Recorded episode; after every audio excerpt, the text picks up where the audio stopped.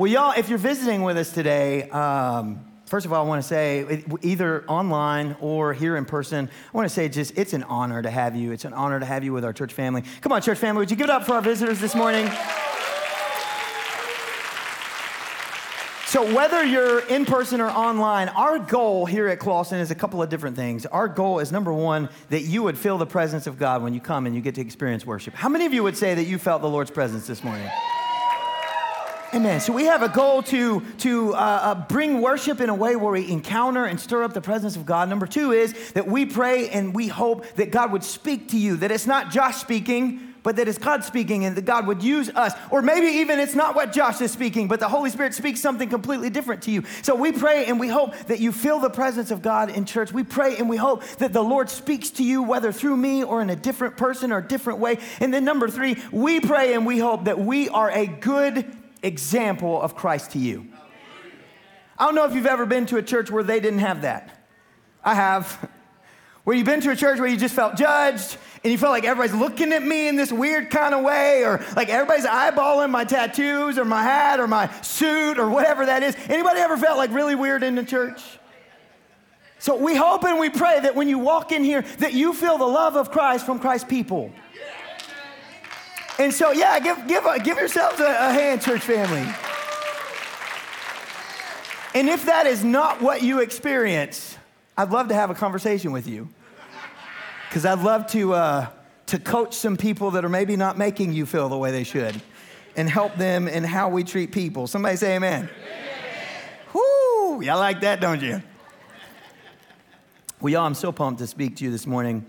If you haven't been with us, I'm going to catch you up real quick. We're right smack dab in the middle of the longest message series that I have ever written. It's 10 weeks long. My usual series is about 4 weeks long. This one's 10 weeks long. And the reason that it is because we're in a series called, help me out, what's it called? The Gifts of God. And we've broken this series up into three mini-series, and it has been the gifts of the Father, the gifts of the Son, and the gifts of the Holy Spirit. And so the very first 2 weeks, we tackled the gifts of the Father. We tackled life and creation and the woman and salvation, Jesus and salvation. Then we moved into, with Jesus came the gifts of the Son. And we've been in this series. This is the third week that we've been in here, the gifts of the Son. And there's going to be 6 weeks on the gifts of the Son, and then we're going to dive into the gifts of the Holy Spirit. So God, the gifts of God, God makes up the Father, the Son, and the Holy Spirit. And so the way that we're tackling this is we give the gifts of God, which led into Jesus, which led into the gifts of Jesus. The gifts of Jesus will lead into the Holy Spirit and into the gifts of the Holy Spirit. So it's going to be a really cool series how everything ends out. And let me just say, if you've never heard any teaching on the Holy Spirit, or maybe you've been confused about the Holy Spirit, what is the Holy Spirit, what's not the Holy Spirit, all of those kind of things, I really, somebody say really. Want to encourage you to come in 3 weeks when we start on the Holy Spirit. We're going a 3-week dive into the Holy Spirit. I'm going to define who he is, what his purpose is, that he's not some weird thing that takes place. Amen? Amen. The Holy Spirit does not make you feel uncomfortable. That's people. And so we're going to dive into the Holy Spirit, who he is. You want to be here for that. Amen?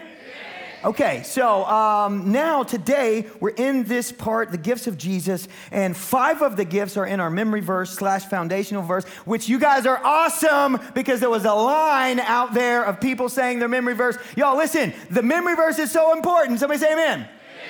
You can win all kinds of cool stuff this year if you do your memory verse. You can win a cruise at the end of the year if you do your memory verse. Not everyone, but one person is going to win a cruise at the end of the year. Those of you that do all the memory verses, you're going to get a hoodie at the end of the year. But listen, the purpose of this is not for a cruise or a hoodie. The purpose of this, and I've went over this every time, is David said, I have hidden your word in my heart that I might not sin against God. The truth of the matter is, the more of this word that you get in you, the less of you that you have in you. And that's a good thing. Amen? And so we're diving. Our memory verse is Ephesians chapter 4. I'm going to read verses 11 and 12. Y'all should have it memorized, just the amount of time I've been reading it. Here we go. Now, these are the gifts that Christ gave to the church, the apostles, the prophets, the evangelists, the pastors, the teachers. Their responsibility is to equip God's people to do his work and build up the church, the body of Christ. Okay, So the last 2 weeks, we tackled the most complicated two. If you weren't here for those, I encourage you to go back and watch them. We tackled the apostle, and the apostle is one who is sent. An apostle is a person that is called by God, sent to go give a message, and an apostle trains up people to be sent. And that's what we talked about the very first week. Then last week, we talked about the prophet. Everybody say the prophet. A prophet is a person that hears the voice of God and is a spokesperson for God, but they're actually so much more than that, because Ephesians said that the purpose of the prophet and the apostle and the evangelist is to equip the saints to do the work of the ministry and build up the body of Christ. So if there's an equipping part in each one of these, then the prophet is also to equip us to be able to hear the voice of God, just like Samuel with Eli, to be able to hear the voice of God and then go out and share what God is speaking. So now today, if you've never heard of the fivefold ministry, that's what we're going over in the gifts of Jesus, the apostles, the prophets, the evangelists, the pastors, and the teachers. That's the fivefold ministry. It says in the word that Jesus himself gave these gifts to the church. How many of you would say if Jesus gave us something, it's important? Okay, so we're going to tackle number 3 this morning, and the very first, number 1, is what is an evangelist? What is an evangelist? Now, if you type in Google, define evangelist, this is what it's going to say. A person who seeks to convert others to the Christian faith, especially by a public forum, or one who proclaims glad tidings, anyone who brings good news to another is an evangelist. Anyone who brings good news to another is an evangelist. Okay, so I just want to, what we have in our culture, I don't know that I've ever, in 7 years, I've never had an evangelist in our culture the way that we've had missionaries, but I've never had an evangelist come and share with you. And here's kind of why, because what we see in our culture as an evangelist is really kind of takes on the role of a pastor. And let me share, a revivalist, an evangelist. Now, I'm not coming against those guys, but as far as the role of an evangelist and what we see in the role of an evangelist today is actually not really the role of an evangelist. Does that make sense? Okay, let me explain it to you then.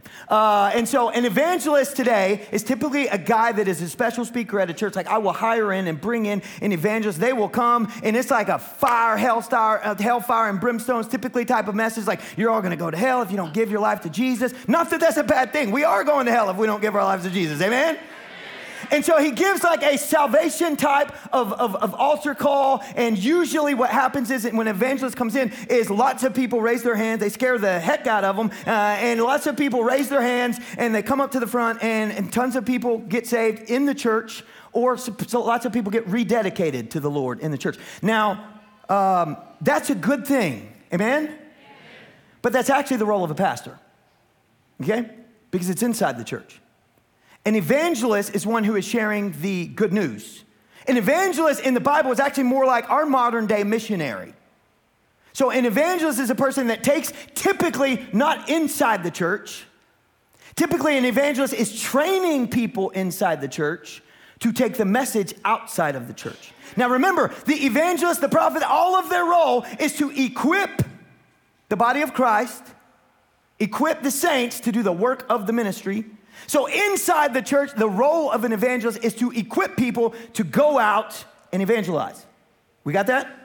But then when you become an evangelist, your role is to go where Jesus is not, outside of the church, and to share the good news. Does that make sense?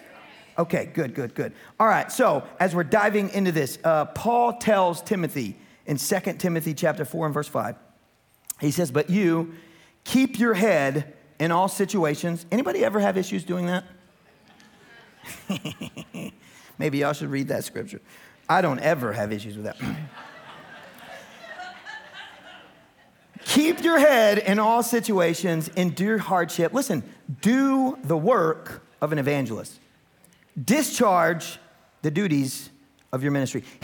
So Paul, as he is working in the role of an apostle, okay, because he's over Timothy, he's trained up Timothy and he sent him out, which is what an apostle does. Now he's providing oversight to him and he says to him, okay, do the work of an evangelist. So if Paul tells Timothy, I want you to do the work of an evangelist, I think it would be important for us to dive in and understand what is the work of an evangelist.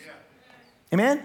What does it look like to be an evangelist. So an evangelist, again, is to take the good news, and the good news is always referring to the gospel.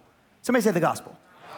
So the good news, take the gospel to as many people that don't know the gospel is what you can, and for the sake of their souls. That is the role of an evangelist. And then when they accept the gospel, whenever they give their life to Jesus, then that evangelist is now supposed to train this person to then take the good news that now they hold and they receive and they got to somebody else that doesn't know the good news. Does that make sense? Okay, nice. I want you to think about it this way. A believer is a person that carries the gospel. How many believers I got in the room? A saint, a believer, a Christian is a person that carries the gospel. The only difference between an evangelist and a believer is that an evangelist doesn't just carry the gospel, they actually share the gospel. They actually deliver the gospel. Okay, let me ask you a question. Now, don't take this as a judgment, okay? I'm just asking you a question. What use would a mailman be if they filled the mail, the car, the whatever those box truck looking thing, if they filled it up with mail and they just drove around to all the houses, but they never actually delivered any of the mail, would they be any good at all? No, they would get fired. David would fire them. Amen? I don't want to get fired by Jesus. And the truth is that he has filled me with good news. The truth is that he has given me all that I need to share the good news with as many people as I can share. And when I'm not doing that, when I'm not working in the role of sharing and evangelizing and giving the good news, what purpose was the good news for me in the first place? If I am not doing what he asked me to do with it. Y'all, that's hard. I know. I believe that evangelism is not a gift for some. It's a command to all. Amen. You know, one of the main things about being a follower of Christ is to help others become followers of Christ. Many of us have taken and we've filed evangelism in like the spiritual gifts folder where only some people get to that folder. But really we need to pull evangelism out of the spiritual gifts folder and we need to file it in the spiritual disciplines folder, which means that all of us should be working in evangelism. Amen. I know, it's quiet. I love y'all. So because I believe all of us are called to be evangelists, I'm gonna take on the role this morning of an evangelist. And I'm going to help prepare you and get you ready to go out and share the good news with as many people as you can. You guys ready? Yeah. Half this section right here ready. Maybe we should stop and pray. Let's do it. Let's pray. Heavenly Father, I just come to you this morning. God, I thank you for your word. I thank you for your good news. I thank you that you saved me. But God, you didn't just save me for me. You saved me so that I could go and share what you've done in my life with other people so that they could know that you're God. And they could know that you're good. And they could know that you're real. God, I pray this morning, help me not to be pushy. Help me to share your word the way that you have for me to share it. God, and I pray that you would prepare our hearts to receive the word. In the name of Jesus, I pray. Amen. Amen. All right, here we go. So there's a word in Christianity that makes almost all people very nervous. When we're talking about evangelism, when we're talking about sharing our faith, there's this word that, like, when you say this word, tension automatically hits the room, and the word is witnessing. Anybody ever heard the word witnessing? And so I can feel the tension already, y'all. Catherine says this all the time: calm down. Okay, just calm down. And so this morning, my goal is to train you in witnessing. I'm going to train you in how to be an evangelist. If I can make it easy, how many of y'all will take on the role this morning? Yeah. How many of you will do what God's asked you to do and share? If I can, man, come on, y'all, help me out. Yes. Okay, if you raise your hand, don't be a liar. All right, here we go. If you have your Bible, Acts chapter 1 and verse 8. This is kind of where we get the term witnessing. It says, but you will receive power. Everybody say power. Power. I like that word. But you will receive power. Let me get Pentecostal. when the Holy Spirit comes upon you. And you will be my witnesses, telling people about me everywhere in Jerusalem, through Judea and Samaria, and to the ends of the world. Now, first of all, I want to put a lot of emphasis on this power piece, okay? Because I know that the main key ingredients in being the most powerful witness on the planet of the earth is the Holy Spirit. In fact, you got it right there. But you will receive power. Come on, y'all, get Pentecostal. But you will receive power. Thank you. When the Holy Spirit comes upon you, and you will be my witnesses everywhere. So the most powerful witness in the world is a witness that is full of the Holy Spirit. So I want to encourage you. We ain't got there yet, but I need you to come back so that you can receive the power if you are not filled with the Holy Spirit in a couple of weeks. Okay, so I wanted to put some emphasis there. Real quick, I would like to give you some clarification on how simple this is, because it's so simple. It's so simple, y'all. We're going to walk out of here, and we're going to be the best witnesses in the world for Jesus. Y'all ready? Okay. I want to give you some clarification. You can only be a witness to something that you have personally seen or heard or experienced. If you haven't seen it or heard it or experienced it, you didn't witness it. So you can't be witnessing that. Amen? Amen. Let me give you an example, help you out. Okay, so if I was working, or we'll go with Nathan and them that work the park. If Nathan's outside and he's working the parking lot, some of y'all need to chill out on our parking lot people. They just trying to help y'all out, by the way. Trying to help y'all out. And so if Nathan or one of these guys are outside working the parking lot, okay, and they're standing in the grass because they're not doing their job very well, and this car leaves out of the church, and they pull out right in front of somebody, and boom, we got this huge accident, and they saw that go down. That person is now a witness to what happened, okay? They're a witness. Why are they a witness? Because they were personally saw what happened. Now, if Nathan ran in here, he was like, Josh, call 911, call 911. I just saw this thing happen in the parking lot. This is what happened. I heard what he said, but I'm not a witness to what he said. They're not going to call me into court and ask me anything. You know why? Because I wasn't outside. They're going to call him. And so you can only be a witness to things that you have seen or you have experienced. Witness means see an event take place. Have knowledge of an event from personal observation or experience. Witness a person who has personally seen or heard something. So if Nathan was called to testify in a courtroom because he saw this crazy wreck, you know what? Listen, they're not going to expect him to be like a professional in highway development. They're not going to expect him to know all of the details about the brakes of a car. And do you feel like that they had enough time to stop? And no, they're not going to ask Nathan those questions. Here's what they're going to ask him. What did you see? What did you witness? What did you hear? And so when we're thinking of this term witnessing, I just want you to know that you cannot witness things that you have not experienced. So now when it comes to my Christianity, when it comes to my faith, my question to you is real easy. What have you witnessed? Because I think if we were to switch that thinking, you've probably witnessed some pretty awesome things from God. What have you seen? What have you heard? What have you experienced that is valuable enough to share with somebody else who has not experienced and witnessed the same thing that you have? Which brings me into number 2 this morning. What's my message? What's my story? So an evangelist is a person that brings the good news. The good news is the Bible. The good news is 1 Corinthians chapter 15 tells us that the good news is the death, the burial, and the resurrection of Jesus. Amen? Yeah. But listen to me this morning. You did not witness those things. You were not there. And because you did not witness those things, it gets really, really, really complicated to try to talk people into Jesus whenever you're going with the death, the burial, and the resurrection of Jesus, and they know you wasn't there.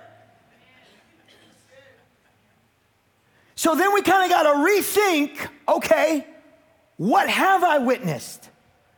What gives power to the gospel in my life and proves the gospel in my life? Because I believe there's a prelude in witnessing that actually comes from your story. Your story gives validity to the gospel. Amen. I don't know about you, but my story proves that there is a God. If you knew Josh Pogue before Jesus, you'd be like, yep, there's a God. In Acts chapter 4, the Pharisees and the Sadducees had the disciples in this room, and they are yelling at them, and they're wanting to kill them. And they say to them, you cannot speak of this Jesus anymore. And I want to tell you what they say, because they were witnesses. Here's what they say. I love this. We cannot stop telling about everything that we have seen and we have heard. I don't care if you tell me I can't. I saw it. I saw him go to heaven. I saw him die on the cross. I saw him come back and resurrect from the dead. You can tell me whatever you want. You ain't going to stop me, baby, because I saw it. But listen, you didn't see it. You didn't see it. They saw it. That was the proof that they had. That was the proof in the pudding. Somebody say amen. Paul, the greatest apostle that has ever walked the face of the earth, in Josh Pogue's opinion, always went back to his story. I want you to think about this. Paul the apostle, when he's working in the role of an evangelist, you know what he did? He didn't go like preach. He told them what God did in him. He said, I know y'all heard of me. I was Saul. I was the guy that was killing Christians. I was the guy that was coming against Christians. Like, I was imprisoning them. Like, I was dedicated to he actually says in one verse, I was a Pharisee of Pharisees. He was saying, I was as bad as they get. And then he says, and this thing happened. Let me tell you about what happened, y'all. I was on my way to get me some Christians, baby. And I was riding my high horse on the way to Damascus. And all of a sudden, boom, this light came. And I met Jesus face to face. And he said to me, Paul, Saul, why are you persecuting me? And I said, what you talking about? And he said, you know the guys, the way, that's the actual way. And when Paul met Jesus, everything changed. And when he went and he began to preach the word of God, he always went back and he said, I was on the road to Damascus. And if you knew my story, and if you knew who I was, and if you knew how high ranking I was, you would know that I gave up my entire life because this gospel is true and you need to follow Jesus.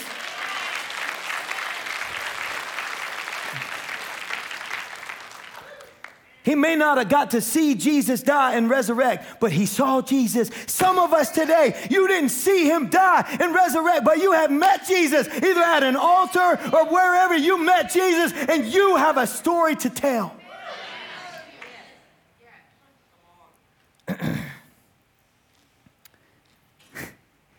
No one can argue with your story.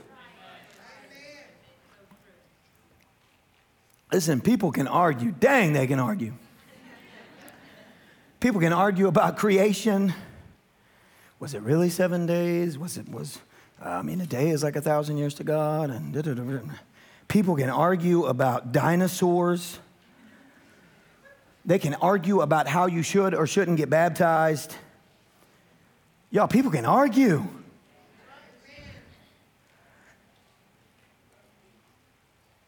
But nobody can argue with what you and I have personally witnessed. Hallelujah. And there's so much power in my story. There are people that God is preparing that are waiting to hear your story. And if you hold your story in, you could be what's stopping them from receiving the good news. Yo, I got this story we were in on Alaska. Pastor Brown will probably, I don't know where he's at, will probably remember this because it was kind of crazy. Both of us probably will never forget, but we had this crazy just experience. I believe it was on a Wednesday night. The power of God was just moving. And I can remember we had these steps very similar to this at our church, and there was just, there was people all over the steps praying, and they were crying, and they were bawling. You ever just feel like the presence of God's almost like a fog in the room? So that's kind of what was going on. And there was this guy who was probably like 18. It was his first time that night, and he was just like one of those like, you know, like God is just doing some cool things. So I sat down beside him and I talked to him for a little while, and he didn't understand the whole Jesus thing. I told him about Jesus. He accepted Jesus. He wanted to know more. You know, we have this whole experience. And he jumps up and he goes, "This is effing awesome." And like 4 or 5 kids like heard, and they looked up at me and I was like, "Oh God, what do I do?" Yeah, it is. Like, it's awesome. You're right. Like, I don't know. I'm sorry. I don't know what to do there. And so he's just like big crocodile tears. Like, you can tell God just did some incredible things. So then he goes out that week. And the next Wednesday, he comes back with 4 friends. You know what he did? He had a story. And he went to them and he said, "I don't know what happened, bro. But let me just tell you, I was at this church." "You don't go to church." "You're right, I don't go to church. I go to church now." "Let me tell you what happened. I was at this church and something happened and God just got a hold to me, and this crazy preacher man come up. He started talking to me about Jesus. Like, I gave my life to Jesus. I'm telling you, man, he's real. You know, I'm telling you." Well, what about? No. I'm telling you. You know me. He brought 4 friends with him the next week. Listen, you have a story to tell. God has a circle of friends. He has people that you work with. He has people in your life. He has family that can benefit from what he does in your life. Don't hold in your story. Number 3 this morning, stick to your story. Like I said, people will try to throw you off, y'all. Debate with you, argue with you, and you ain't gonna win if you jump in. You know why? Because there's not any winning. It's just bickering and division, and it's stupid. Don't argue with people. Write this down in your notes. Don't argue with people about religion. It's stupid. Right? It's stupid. Don't argue with people about religion. It's stupid. Religion is a systemized set of beliefs about God. That's why there's false religions, because it is a systemized set of beliefs about God. And there's false systemized sets of beliefs. And take my word for it, if it is a systemized set of beliefs, you're going to lose the argument. You know why? Because they already got it systemized in their head how it goes. Amen? So I want to tell you this story. It's one of my favorite stories in the whole Bible, about a guy that completely sticks to his story. And it's funny, and it's also very powerful just to watch it take place. If you have your Bibles, you can turn with me to John chapter 9. John chapter 9. Okay, here we go. It says, as Jesus was walking along, he saw a man who had been blind from birth. Rabbi, his disciples asked him, "Why was this man born blind? Was it because of his own sins or his parents' sins?" And Jesus said, "It was not because of his sins or his parents' sins. This happened so the power of God could be seen in him." Okay, I want you to stop. Everybody say stop. I want you to notice that his disciples had a systemized set of beliefs in their head. And what they said was, "Hey, we want to know if that dude is blind, there's a reason he was blind. We want to know whose fault it was. You know everything. Tell us whose fault it was. Was it his fault? Mom's fault? What'd dad do?"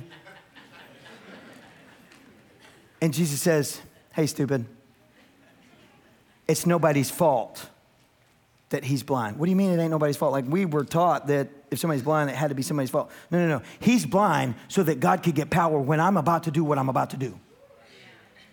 Listen, sometimes we try to make sense and systemize things that cannot be systemized. And so even the disciples had to be stretched out of this. Okay, so then we say, Jesus says, it was because of the power of God could be seen in him. Let's jump to verses 6 and 7. It says, then he spit on the ground and he made mud with the saliva. Everybody say nasty. And spread the mud over the blind man's eyes. He told him, "Go wash yourself in the pool." I think if I'd have been there, I'd be like, "Well, I wouldn't have had to wash myself if you wouldn't have spit in my eyes."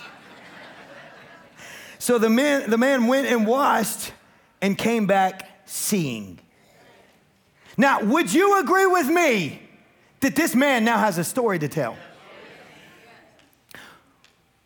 What is his story? His story is, Jesus came up on me, and he spit, and he made some spud That's mud made out of spit. And he took that spud and he wiped it in my eyes, and I went and washed my eyes, and then I could see. That's the story. How many of you would say that's a pretty simple story? Like, it's not that complicated. Amen? Okay, so let's look at how complicated this gets, because it's funny. Okay, so John chapter 9, we're going to read verses 18 through 21. It says, 8 through 21. His neighbors and others who knew him as the blind beggar asked each other. They didn't even ask him. They're like, hey, bro, is that the blind man? Is that the beggar? And he's saying to them, yes, I'm that guy. Yeah, that's him. No, man, that ain't him. He was blind yesterday. So they're having this argument, but the beggar keeps screaming in verse 9. Yes, I am the same one. They asked, who healed you? What happened? He told them, the man they call Jesus made mud and he spread it over. He's telling his story. The man they call Jesus, he made mud. He spread it over my eyes. He said, go to the pool of Siloam, and wash yourself. So I went and washed, and now I can see. Where is he now, they asked. I don't know, he replied. Then they took the man who had been blind to the Pharisees. You know why they took him to the Pharisees? Because this broke religion. This broke the systematic set of beliefs. How could he heal on the Sabbath day? The next verse actually says, they took him because it was on the Sabbath that Jesus had made the mud and healed him. The Pharisees asked the man all about it. So he said to them, he put mud over my eyes. When he washed it away, then I could see. Some of the Pharisees said, this man, Jesus, is not from God, but he's working on the Sabbath. Others said, but how could an ordinary sinner do such miraculous signs? So there was deep division among them. It's a simple story. He made mud. He slapped the mud on my eyes. He told me to go wash it off, and now I can see. What more do you need? Now you got these groups of people that are breaking out. He did it. No, he didn't. Yes, he did. Yes, he did. I'm the guy. You knew I was blind. Okay, let's keep going. This did not fit into their systematic set of beliefs. Then the Pharisees again questioned the man who had been blind and demanded, what is your opinion about the man who healed you? They could not get him on his story, so now they want to get him on his opinion. Hey, y'all, this is what religious people do. The man replied, I think he's a prophet, maybe? The Jewish leaders still refused to believe the man who had been blind and could now see, so they called in his parents. You know, it's a pretty easy story. Verse 19, they asked them, is this your son? Was he born blind? And if so, how can he see now? His parents replied, we know that this is our son. We know that he was born blind, but we don't know how he can see or who healed him. Ask him. He's old enough to speak for himself. I believe that was the anointing of the Holy Spirit. So for the second time, they called the man in who had been blind and told him, God should get glory for this because we know this man, Jesus, is a sinner. This is my favorite part. He says, I don't know if he's a sinner, but here's what I know. I was blind and now I can see.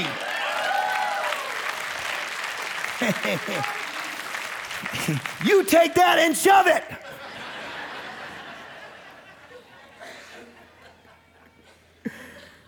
But what did he do? How did he heal you? Look, the man exclaimed, I done told you once. Did you not listen? Why do you want to hear it again? Do you want to be his disciples? Then they cursed him and said, you are his disciple, but we are disciples of Moses. We know that God spoke to Moses, but we don't even know where this man comes from. Here we go, another one, anointing of the Holy Spirit. He says, wow, that's pretty strange. The man replied, he healed my eyes and you don't know where he comes from? We know that God doesn't listen to sinners, but he's ready to hear those who worship him and do his will. Ever since the world began, no one has ever been able to open the eyes of someone that was blind. If this man was not from God, he could not have done it. And you know what they did? They kicked that man smooth out of church. You know why they kicked him out of church? Because what he was sharing broke their systemized set of beliefs. Golly. That's what people do when they don't know how to argue with truth. They couldn't argue with his story. This man was blind from birth. Jesus healed him. He wound up later on that day getting saved, and his story continued to be told. Because of his story, his testimony, his witness of events in his own life, people begin to believe and follow Jesus. Amen. Now listen to me. His story is what made the gospel real to those who were listening. This is why your story is so important. Every one of us in here have a story. I've got tons of stories. Listen, it doesn't have to be your salvation experience. Some of you are like, well, I ain't got a story because I've been saved since I was 3 years old. Yeah, you got a story. Has God ever healed you? Has God ever spoke to you? Has God ever provided at a time where you were not going to make it unless he provided for you? Has God ever done anything miraculous in your life? If God has done something in your life, you got a story. Amen. And that story is worth being told. Amen? Amen? God gave you that story for your family. He gave you that story for your friends. He gave you that story for your coworkers. He gave you that story so that others that come in contact with you can know that God is real.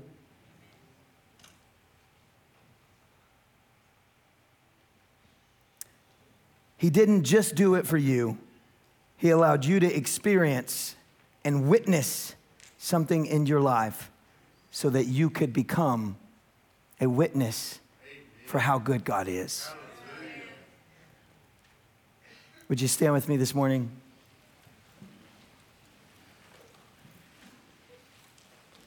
I want to ask our worship team to step out and come, get ready to lead us in worship this morning. And as they're coming, altar team, would you guys come and get ready to pray for people?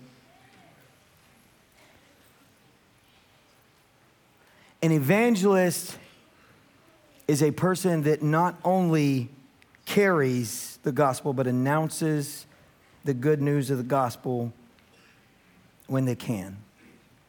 The gospel is that Jesus died.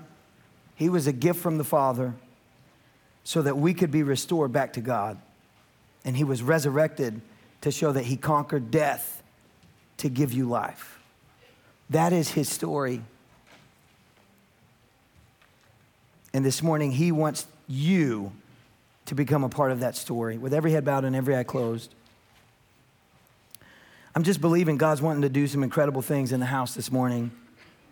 In just a second, the worship team's going to begin to play, and we're going to enter into a time of worship. And as they do, if the Holy Spirit of God's been speaking to you, listen, maybe you've been sitting in here thinking this morning, I don't have a story, because I haven't been following him. I haven't had that experience like he was talking about with the dude at the stairs. I've been doubting God. Listen, friend, I have been there. And sometimes you just have to take a step of faith. Sometimes you just got to keep praying, God, if you are real, I need you to reveal yourself to me, and I'm going to step and I'm going to go. But I need you to show me, and I need you to lead me. I need to have that story. I promise you, this morning, if you don't have a story, he wants to start it. And in just a minute, when we begin to sing this song, if you're here and you want God to start to write your story with him, I want to invite you to come with every head bowed and every eye closed. If you're here this morning and you need a miracle, you need prayer, you need healing, maybe right now you're at one of those times where you need the supernatural power of God to provide or to heal or to do miraculous signs. You need a miracle. With every head bowed and every eye closed, if you are here and you know that you need prayer, you know that you need to step into what God has for your life, or if you're here and you just want to spend some time alone worshiping Jesus, right now, as they begin to sing this song, do not allow Satan to talk you out of getting what God wants to give you today. Right now, as we begin to sing, would you step out and come? Come love on the Lord, or come get the prayer that you need right now. Come on.